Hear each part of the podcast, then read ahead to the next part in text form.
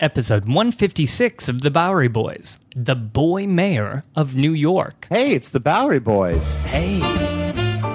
The Bowery Boys is brought to you by Eurocheapo.com. Eurocheapo's editors inspect and recommend the best budget hotels in Europe.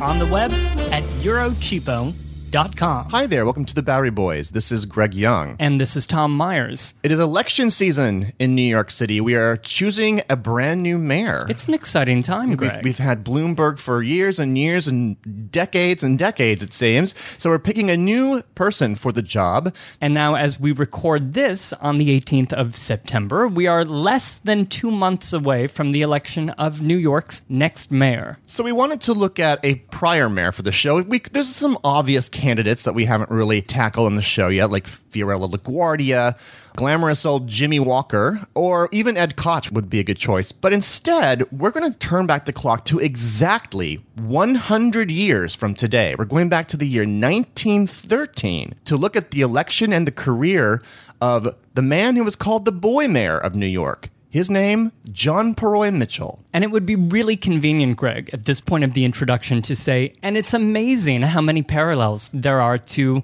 today's situation, today's world. But looking back 100 years, you see how much has changed in the city. You see how political machines have a much different kind of power. And how 100 years ago, the reform movement was really in full swing, and a candidate like John Purroy Mitchel could sweep in and wanted to really clean house. He was a person with new and fresh ideas, and he was also incredibly young, which which is why he has the nickname the Boy Mayor of New York. That would lead me to think that he is the youngest mayor uh, in New York's history. That is a, a popular urban legend, but in fact, he is the second youngest, which I shall explain once we get into the show here. Ooh, a little civic intrigue, Greg. We'll also tell you a place in New York City, in fact, a place in Central Park that you can visit to honor this oft forgotten mayor. So we hope that you'll elect to join us for this story of a very enigmatic man, a man named John Purroy Mitchel. The boy mayor of New York. New York, what's the matter with you? Why play this dismal game? Since the mayor's got a bug for to stop the bunny hug, pork chops don't taste the same. New York, what's the matter with you? Cold turkey's all the go. Hereafter I'm with Bryan, grape juice alone for mine. And like Roosevelt, I'll not drink old Corona. Goodbye, my tango. My ticket trot has died. I can't shuffle and ruffle anymore. It'll lost my gabby glide. Goodbye, my tango. Farewell, you cabaret life. Now I've got to go home when the curfew rings to do the grizzly, do the grizzly, do the grizzly with my wife. Goodbye, my tango. My ticket trot has died. I can't shuffle and ruffle anymore. And I've lost my gabby glide. Goodbye, my tango. Farewell, you cabaret life. Now I've got to go home when the curfew rings to do the grizzly, do the grizzly, do the grizzly with my wife. So, Greg, before we just launch into the history of John Purroy Mitchel, we're really going to be talking a lot about reform politics. I mean, do we know how to kick off a sexy show? I mean, what? there's really nothing more exotic than talking about reform politics. But okay, late so- 19th century. But but this had happened before this boy mayor was born. Uh, yeah, I would say it has defined the story, the ebb and flow of New York government. It's essentially these periodic efforts by New Yorkers to right the ship, to create a city that's based on sound, uncorrupted principles that, of course, then get quickly recorrupted, essentially. Right. And I suppose in an extremely populous city like New York, and one that's experiencing a lot of growth, say after the Civil War, Yeah. uh, there's a lot of opportunity for graft and for corruption. Right, population and money. But of course, the core of this element is, of course, the idea of political parties, where in essence, one political party will gather a great amount of power, then grow corrupt with that power, and then will become ineffective, leading the other party, you know, the old one or a newly formed party, to rise up. And then the cycle begins again. So in New York, of course, this basically means Tammany Hall versus anti Tammany Hall forces.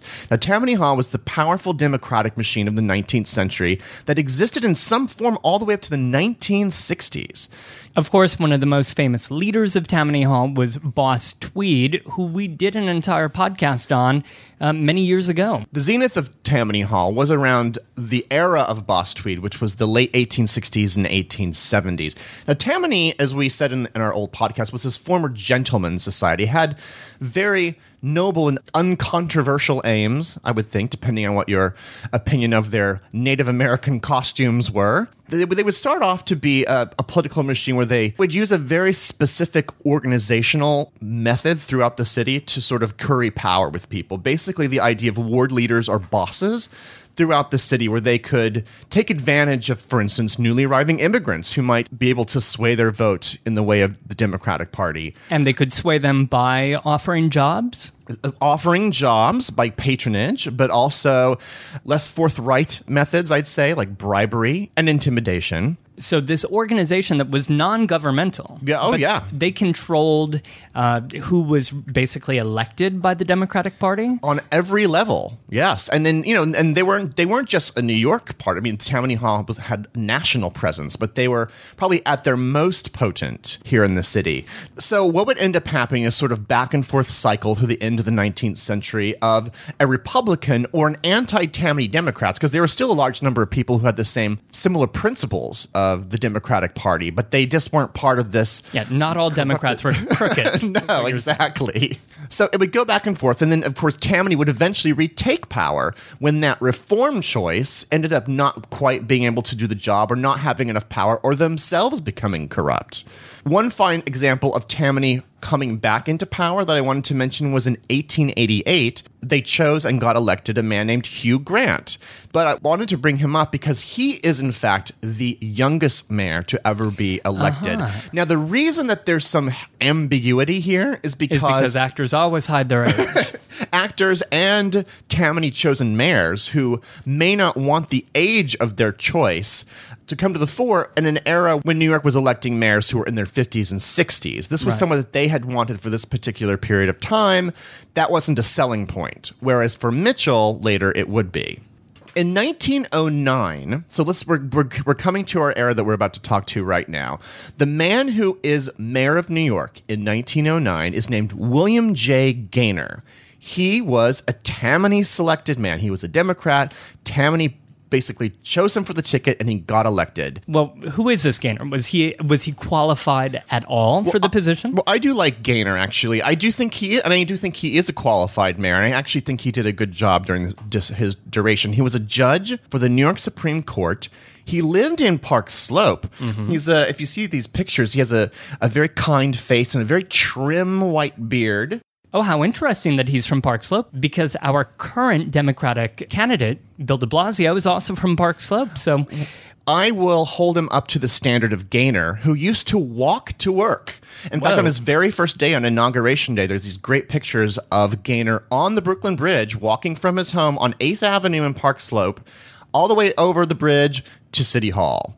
good heavens, every day? Many days, I can't, I can't vouch for every day, but especially on that first inauguration day, it was, it was a very photogenic and powerful moment because the city had only been united, you know, for just a dozen years by that time. So there was a powerful imagery of people from mm. different boroughs interacting in this way. Still had some meaning. It's really, yeah, glorious Gaynor.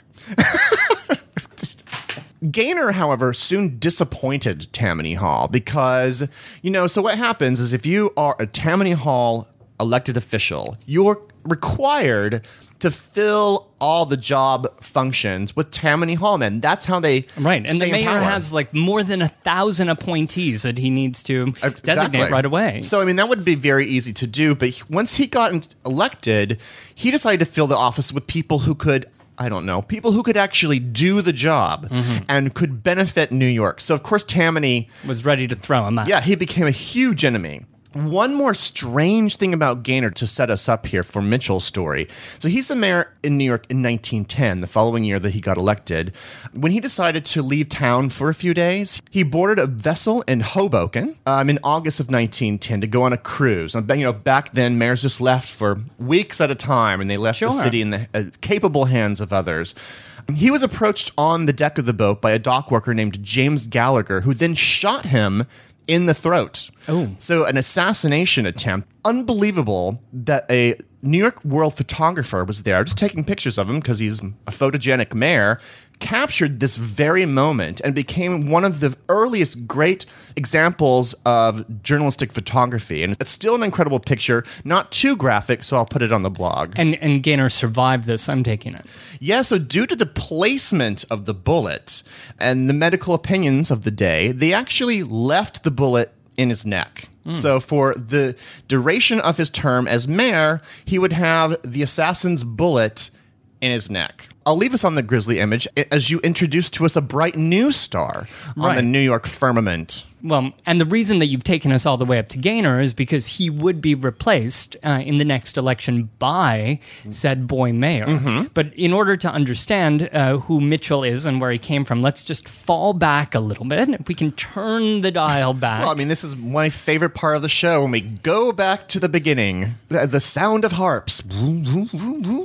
John Purroy Mitchel's grandfather was also named John Mitchel. He was an Irish hero who wrote for the Irish Nation and later founded the United Irishman, which was a journal which openly challenged the English. This was, of course, a very tense political time between the English and the Irish. And in 1848, he really took England to task and even challenged England to expel him, which they did. They they banished him to Australia, from where he made the journey to America five years later. And once here in the US, he was greeted as a huge celebrity by the Irish population from coast to coast. He arrived in California, then made his way to New York, where the city's Irish population threw a huge reception for him. And he shook so many hands that after his first five days in New York, that he had to put his arm in a sling. I just think that it's amazing that he joined this gigantic Irish migration to America, but via Australia. Right. He had three sons, all of whom fought for the Confederacy during the Civil War. Wow. Two of them didn't survive it, but one of his sons, James, would survive and went on to work in New York's registrar's office and also worked as a fire marshal. John, the subject of today's podcast, was born on July 19th, 1879, and he grew up in the family home in Fordham, in the Fordham section of the Bronx. Very Catholic upbringing. He would later attend Columbia, starting in October of 1899. Interestingly, Greg, he would spend two years in the Midtown campus of Columbia on Madison Avenue and then move uptown uh, when Oh. Columbia opened up its new campus That's right. for his final two years. That's right. When he started school, they had not yet moved up to Morningside. Wow. Right. He was reportedly a very shy, had a close group of friends. He was on the debate team and he he was on the fencing team. So you both went to Columbia University. You and John Purroy Mitchel. I mean, were there? It's- does that ever get brought up in classes? Well, I would see Mitchel almost on a daily basis, which we will come back Oh, to okay. at the end of the show. All right. I'll remind you.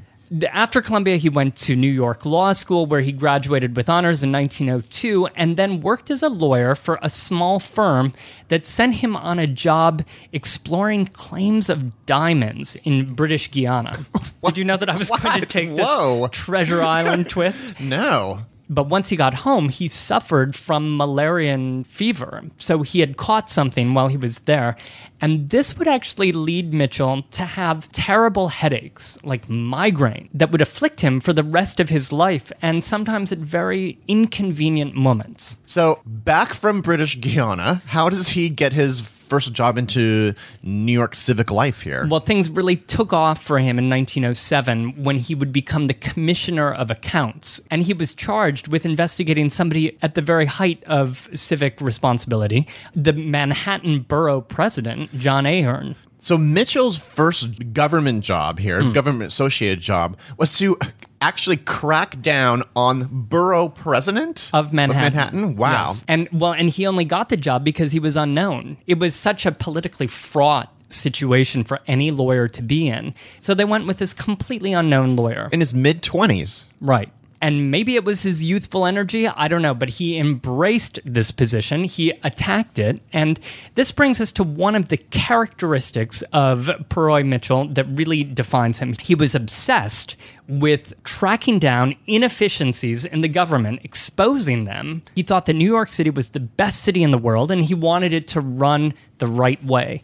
He hated waste, and he he was in a position now to look how the Manhattan borough president was running his job and figure out if anything shady was going on. So I assume he found something. Oh, here. he found yeah, he found all kinds of crazy things. He he found contracts being awarded to people who were completely not qualified, contracts being given to not the lowest bidder, but to you know friends of Right, a friend of a friend. cronyism. uh huh. There were no ethical guidelines in place here. And so he interviewed people and produced 3,000 pages of testimony against the Manhattan borough president. And I don't know. I don't. I didn't read. I don't think any of the three thousand pages in my research. I assume. Well, that was 3,000 pages of testimony, Oh, Okay, gotcha. which from which he produced 158 pages in his own report, calling the the Manhattan borough president incompetent. And because of this, and because of his finding, Governor Charles Evans Hughes removed Ahearn as Manhattan borough president, although notably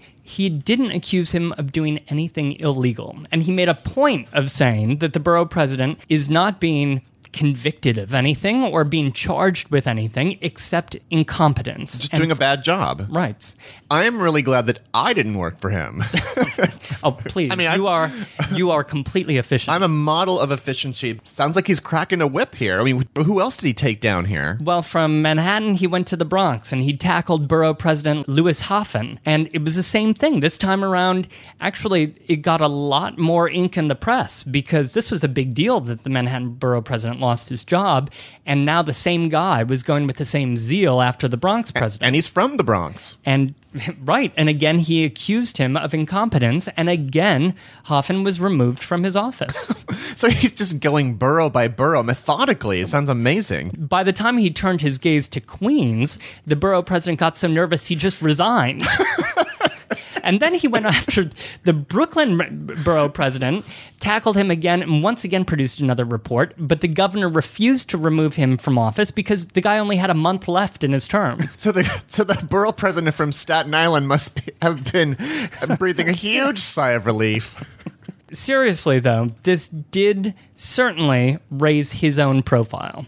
And by this point, everybody knew who John Purroy Mitchel was. And he was, again, still pretty young. Yes, so I mean, a rising star. Yes. In his by this time around thirty years old, around Right. 1909, 30 years old. And. Yeah. just in time for the election of 1909, when the anti Tammany leaders started looking around for a good new candidate to put on the ticket.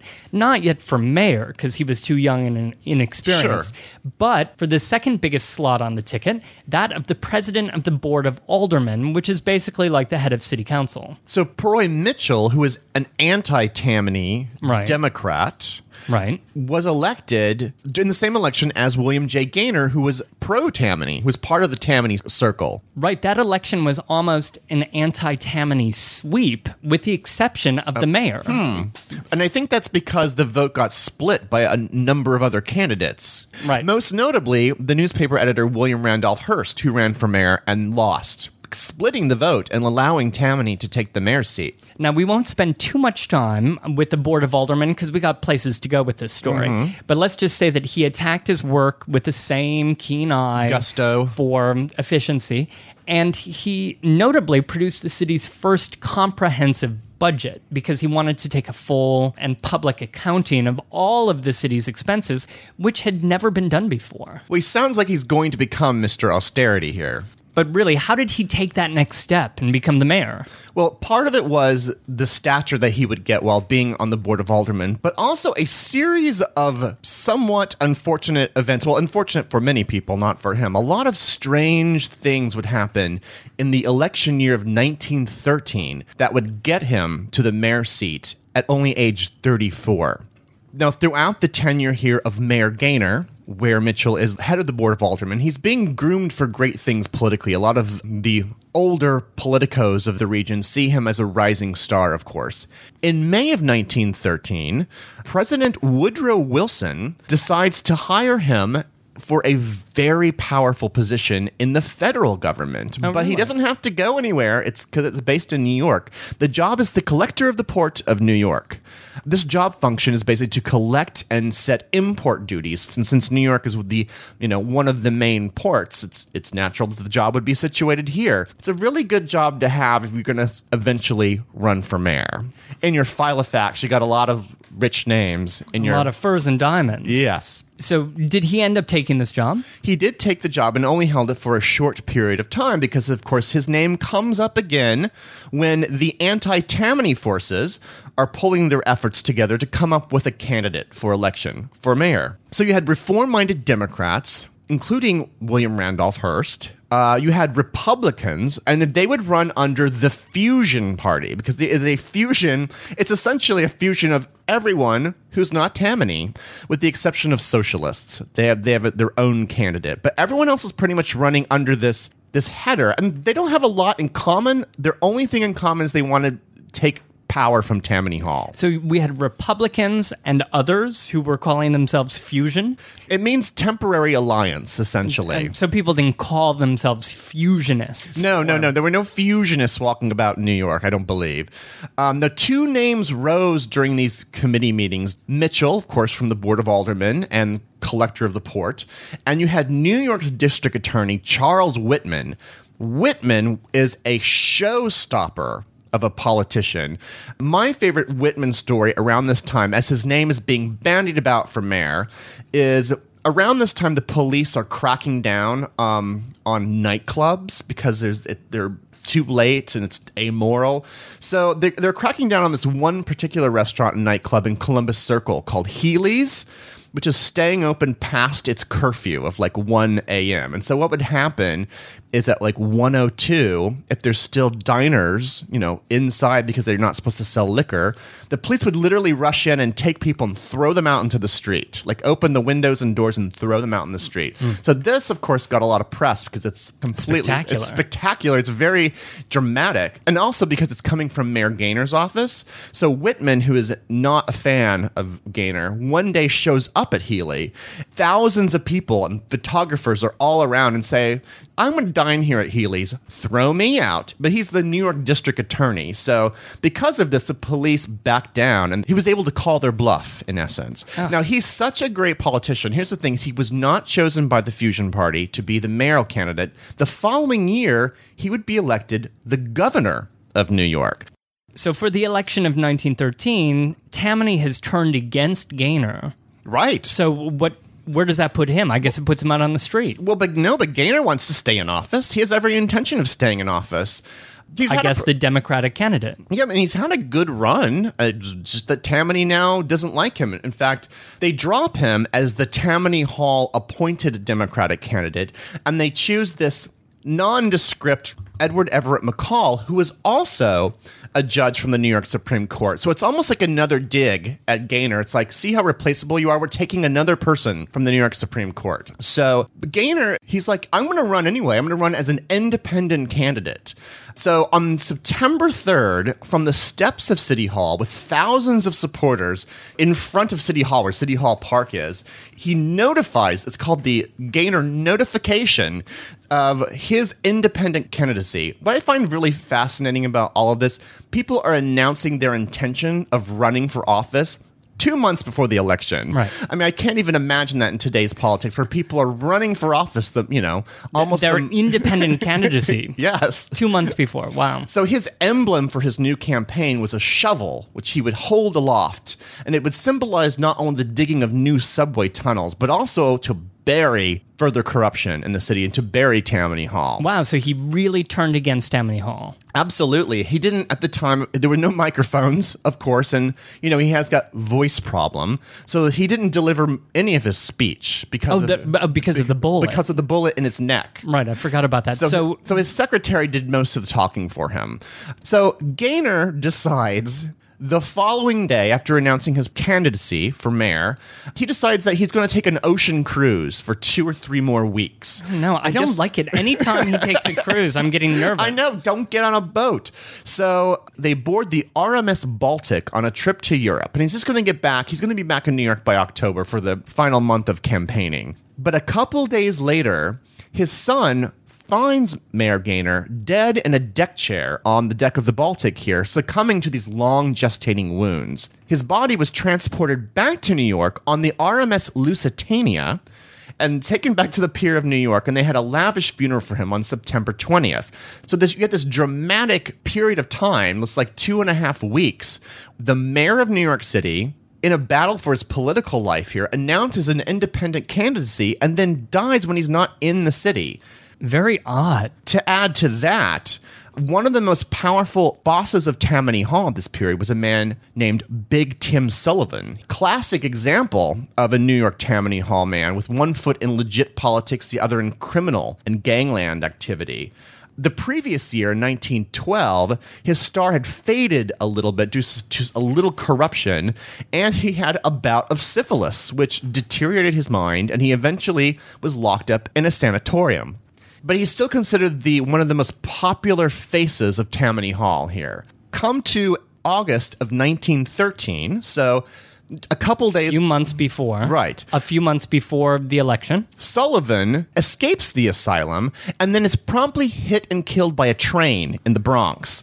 His body is taken to the morgue and is not identified for a couple weeks when a police officer walks in and recognizes Big Tim Sullivan. So, just a few days before the funeral of the mayor, there is a, a massive funeral in New York for Big Tim Sullivan, one of the leaders of Tammany Hall. All of this happens September 1913, a few weeks before the election. A hundred years ago, right now. Yes, right at this very moment. So what you have explained strikes me as a huge soap opera happening Uh, yeah. right before this election. You know, the actual, so the mayor of New York has died. This powerful symbol of Tammany glory has died. It's six weeks before the election.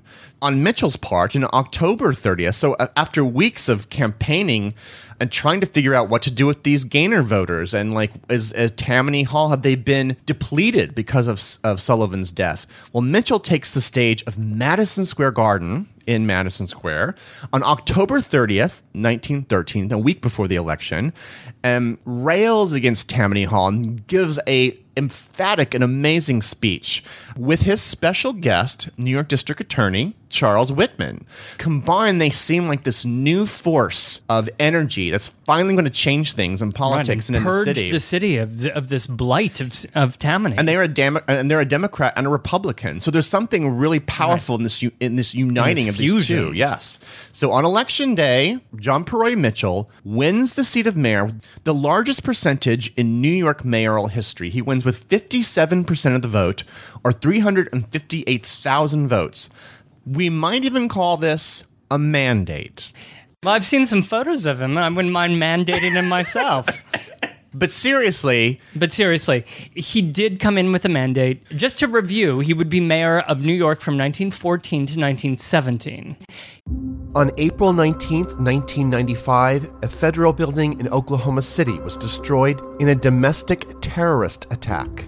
Just days after the bombing, America discovered the perpetrator was right wing extremist Timothy McVeigh, whose mindset and values are still very present today. It's an American tragedy, but one I still remember very vividly. But there is so much more to the story than what you might remember. Take a deeper look into this moment of history with the podcast Homegrown OKC, hosted by Jeffrey Toobin and based on his book. The Homegrown OKC podcast is about better understanding the political environment in our country today. In particular, I found fascinating all the original archival footage used in the show, sounds which brought me back to that time, but with a richer understanding of events.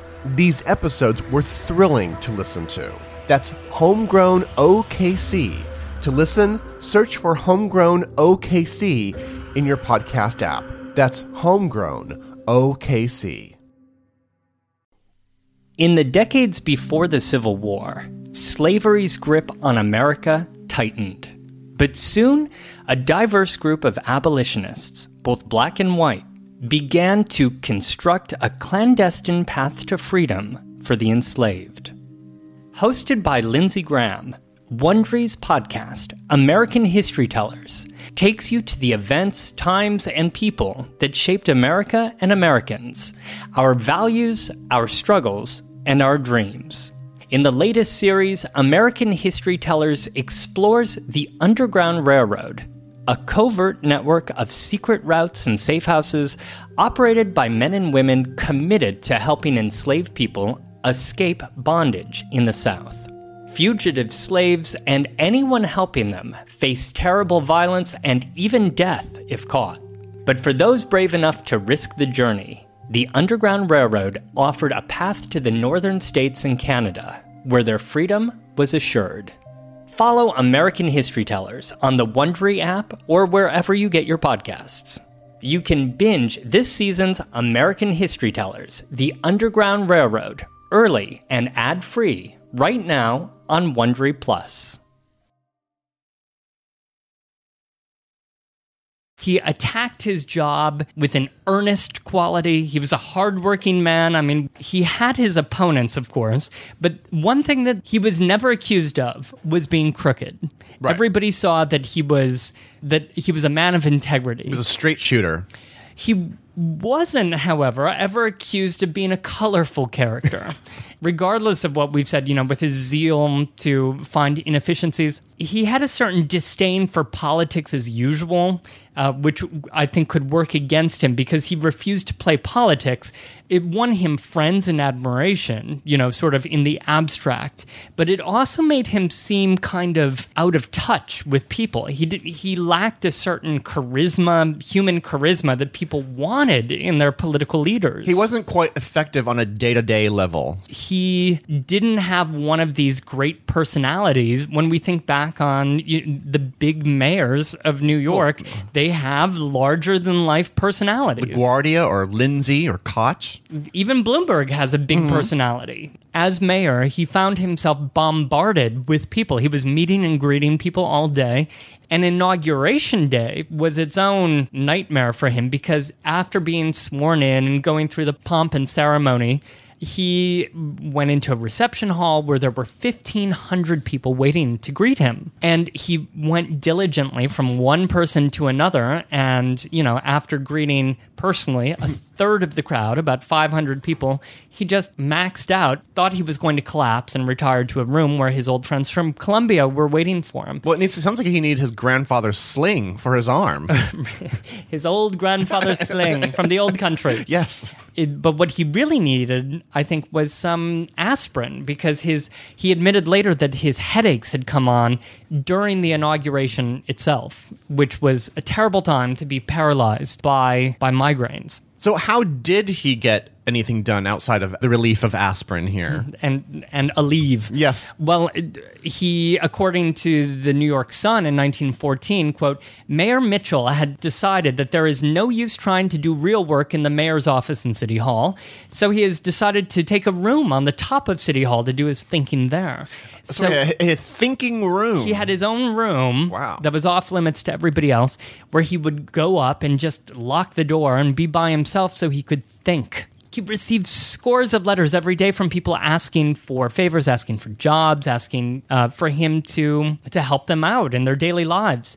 Actually, people wrote in asking for relationship advice and you know sending photos saying look i'm available and that led to some of the papers accusing him of actually running a dating service out of city hall Well, and more ominously, I mean, he's taking an office um, that has been vacated by a man who died because of an assassin's bullet from a disgruntled worker. Well- you know, I'm sure he was getting some of those letters. well in fact he was the object of an assassination attempt in april of 1914 he was leaving city hall with his police commissioner and the corporation counsel and the tax commissioner a fun group in an open car when a small man rushed out of a car hopped up on the side of the car and shot him point blank aiming for his face That's horrible, but I, I mean, I assume he was okay. Well, the, the police commissioner who was with him grappled with the man, and he he ended up missing uh, the mayor when he shot. But a bullet did hit the corporate counsel and and struck him in the mouth.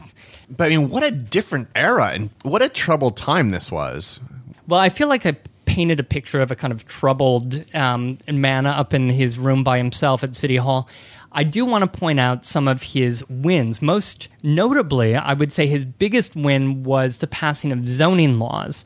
And zoning reform in New York actually started during the previous Gaynor administration, but it was left to Mitchel to really draft the laws and, and push it through Albany to uh, to make it law. So zoning laws, you mean buildings? From what I understand, from what I know about the, the Right. Woolworth building, is not a zoned building, meaning Right. that it's not.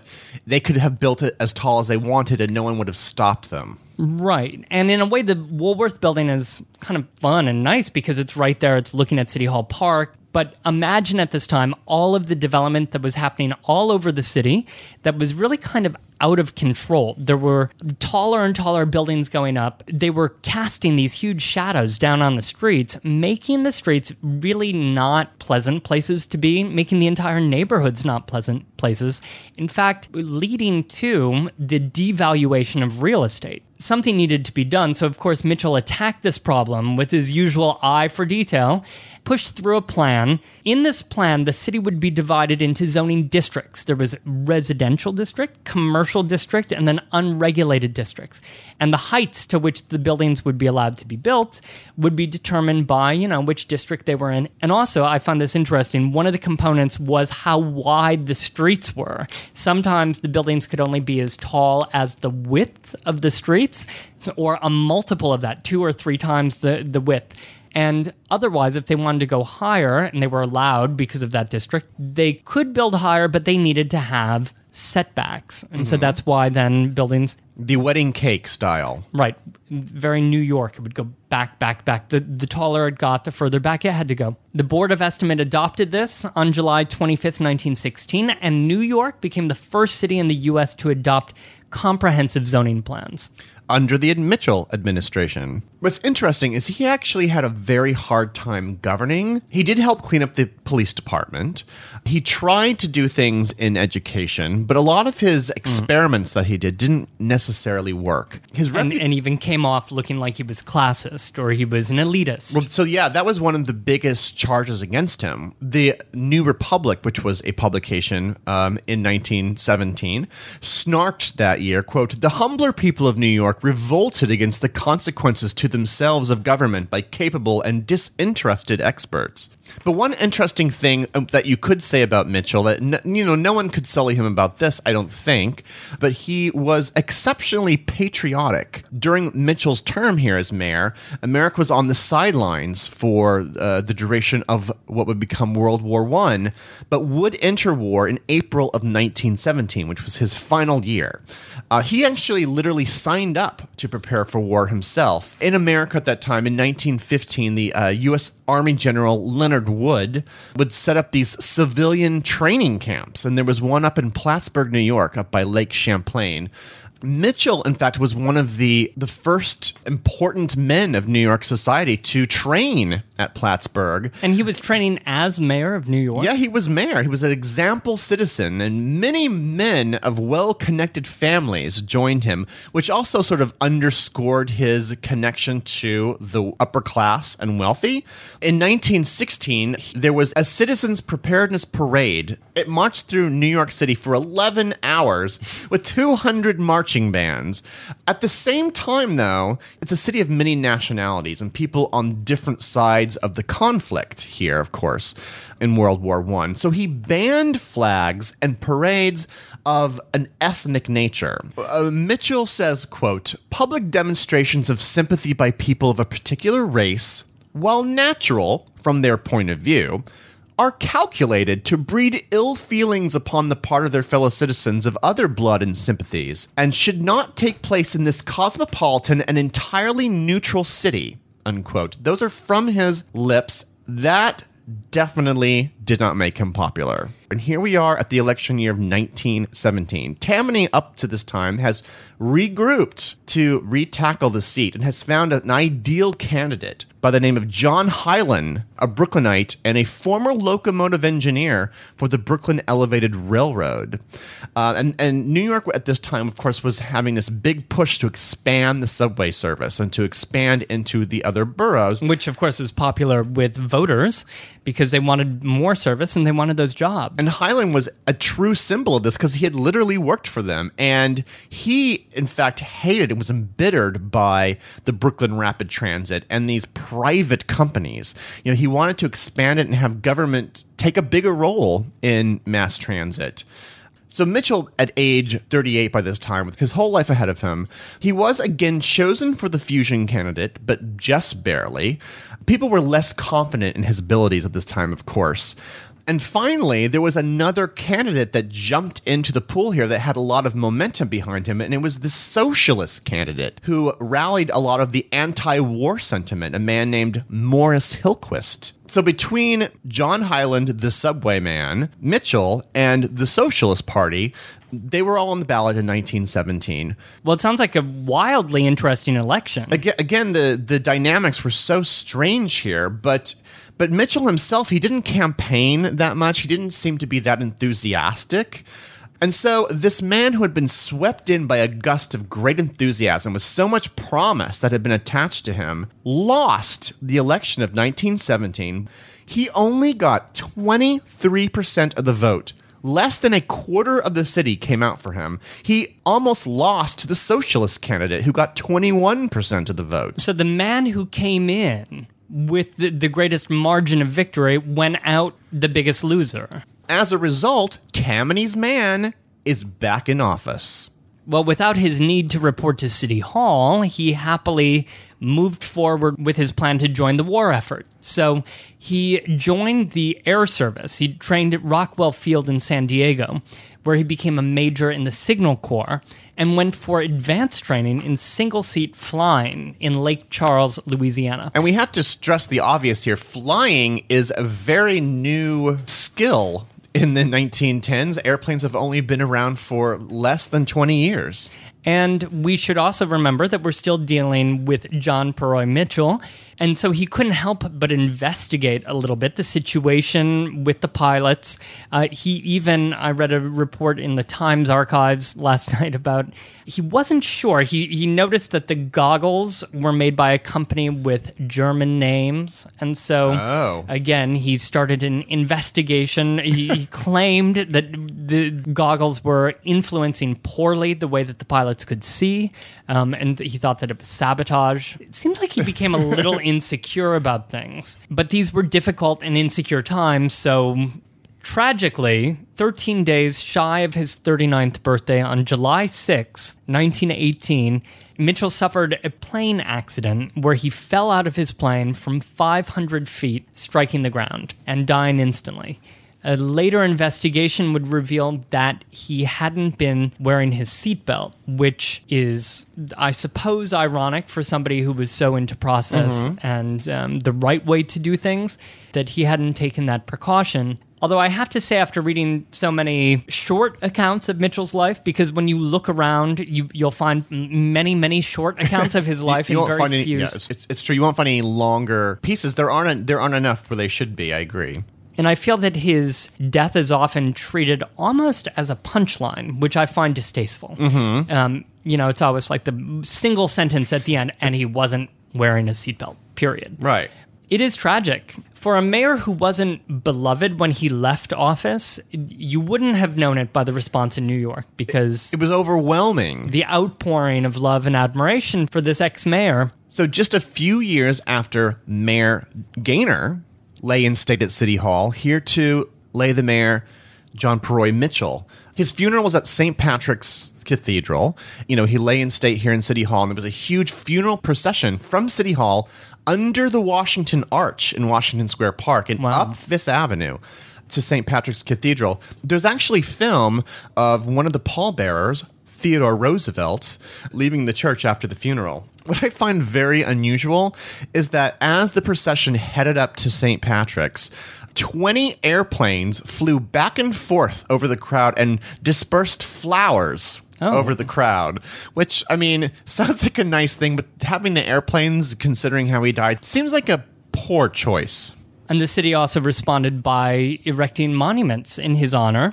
Mitchel Field, the Mitchel Air Force Base on Long Island, was named after him in 1918. In 1928, a granite and bronze monument in Central Park uh, was dedicated on the eastern side of the reservoir embankment around 90th Street. So it's still there, obviously, today. So you can check it out if you're over there, kind of behind the Met. Walk up a little bit. It's out- one. It's one of my favorite and Odd. unusual monuments. So it's on Fifth Avenue and 90th Street, Mm-hmm. so right by the reservoir. It's almost gaudy because it's gilded. It's golden, and the lettering on it is also kind of golden. So on certain lights, it's it's it seems otherworldly when you approach it. Um, and it's just a bust of Mr. Mitchel with the inscription "In memory of John Purroy Mitchel, Mayor of the City of New York, born July 19th, 1879, died in the service of the United States, July 6th, 1918." And if you're up at Columbia, as I mentioned before, you can still see Mitchel on campus. Uh, there's a bronze plaque that was placed on Hamilton Hall on the western side of Hamilton, where first and second year students take most of their liberal arts classes. You can see Mitchel sort of sitting there in his army uniform and a very nice plaque. So, yes, many students pass that every day.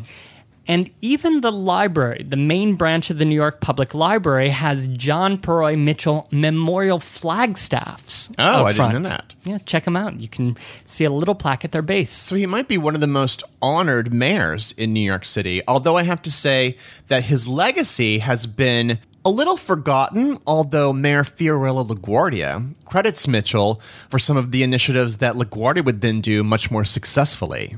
So thank you for joining us as we pay tribute to perhaps an underappreciated mayor of New York from 100 years ago.